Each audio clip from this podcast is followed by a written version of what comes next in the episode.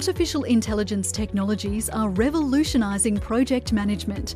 Be at the forefront of the latest news with Endeavour Program's AI for Project Success podcast, hosted by me, Rebecca Archer, a journalist and media industry professional with more than two decades of experience.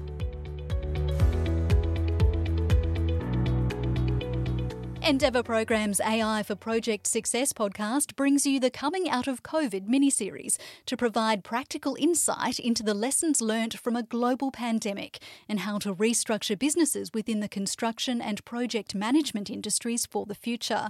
We are joined by David Porter, founder and managing director of Endeavour Program, to bring you a mini episode on embracing new technology to prepare you as we come out of COVID.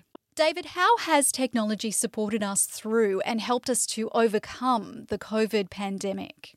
Um, well, I guess a lot of people have, you know, the technology's had a really big impact in the in the COVID pandemic, and we we've seen that on the TV and the internet and the like. The government has brought out the COVID Safe app, which has allowed us to implement contact tracing effectively.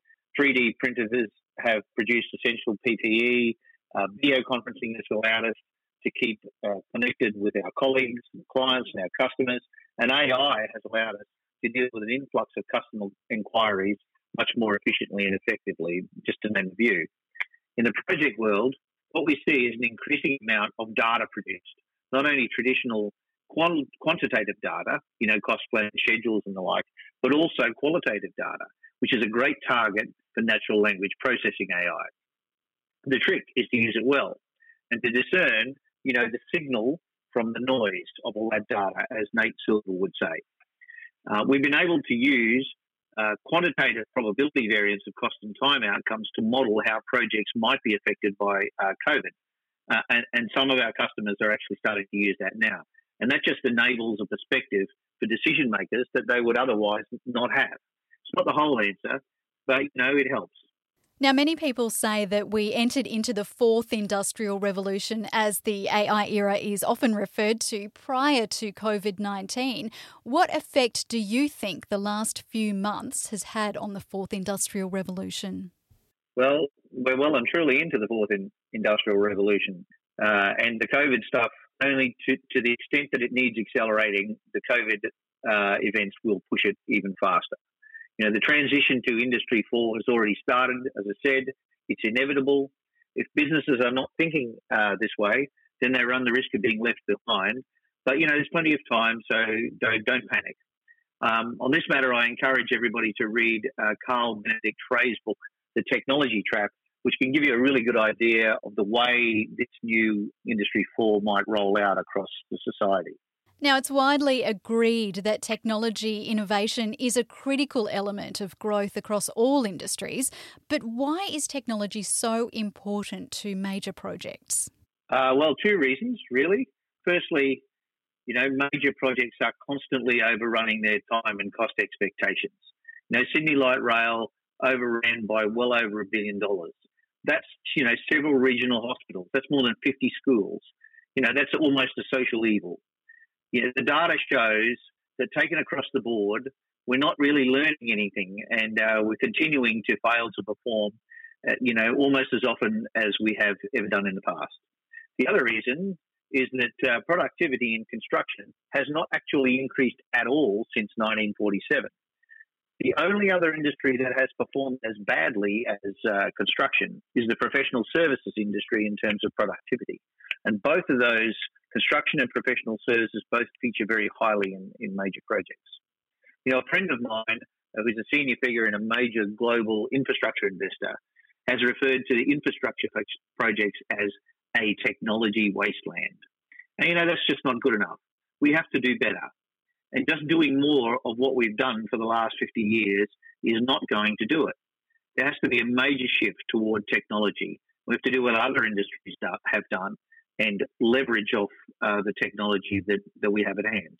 So, David, what are some practical tips for businesses implementing and embracing new technology? Um, four things. Number one, ask yourself if you are even interested in embracing uh, new technology. This might seem pretty obvious, but you know, in all technology and innovation historically, there are always early adopters and there are resistors. And in the 1980s, there were many organisations who resisted uh, employing and using computers, which is okay if that's the way you want to go. But in the end, nobody, no organisation wants to have a Kodak moment. We all know what happened to Kodak. Secondly, get some experience in house and empower that ex- that expertise to challenge the status quo of your organisation.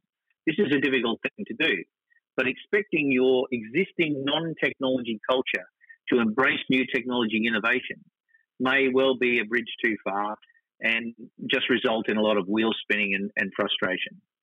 Thirdly, your data is an asset, but you will likely think about your data from a human perspective. That will likely lead you to misinterpret the value of that data. Human and humans and machines have a very different approaches to extracting uh, value from data. And just simply looking at your data in your in the traditional manner will not give you the best uh, leverage. And fourthly, try something. Have a go. You don't need to spend a lot of money, but you do need to have an open mind. There are an increasing number of AI solutions and innovations that can be applied in the project world. So, how do you know which is uh, something you should be involved in and which not? Here's a good start. Just ask the question how do you know this AI technology approach that you propose works? Show me the data. That's a good start. So, there's four tips. Well, David Porter, thank you so much for your time today and your perspectives and expertise. It's been really great to talk to you. Always a pleasure, Rebecca, and uh, I look forward to the next chat. David Porter is the founder and managing director of Endeavour Program, and this has been the Coming Out of COVID mini series. You've been listening to Endeavour Program's AI for Project Success podcast, offering insights and analysis on the impact artificial intelligence is having on project management.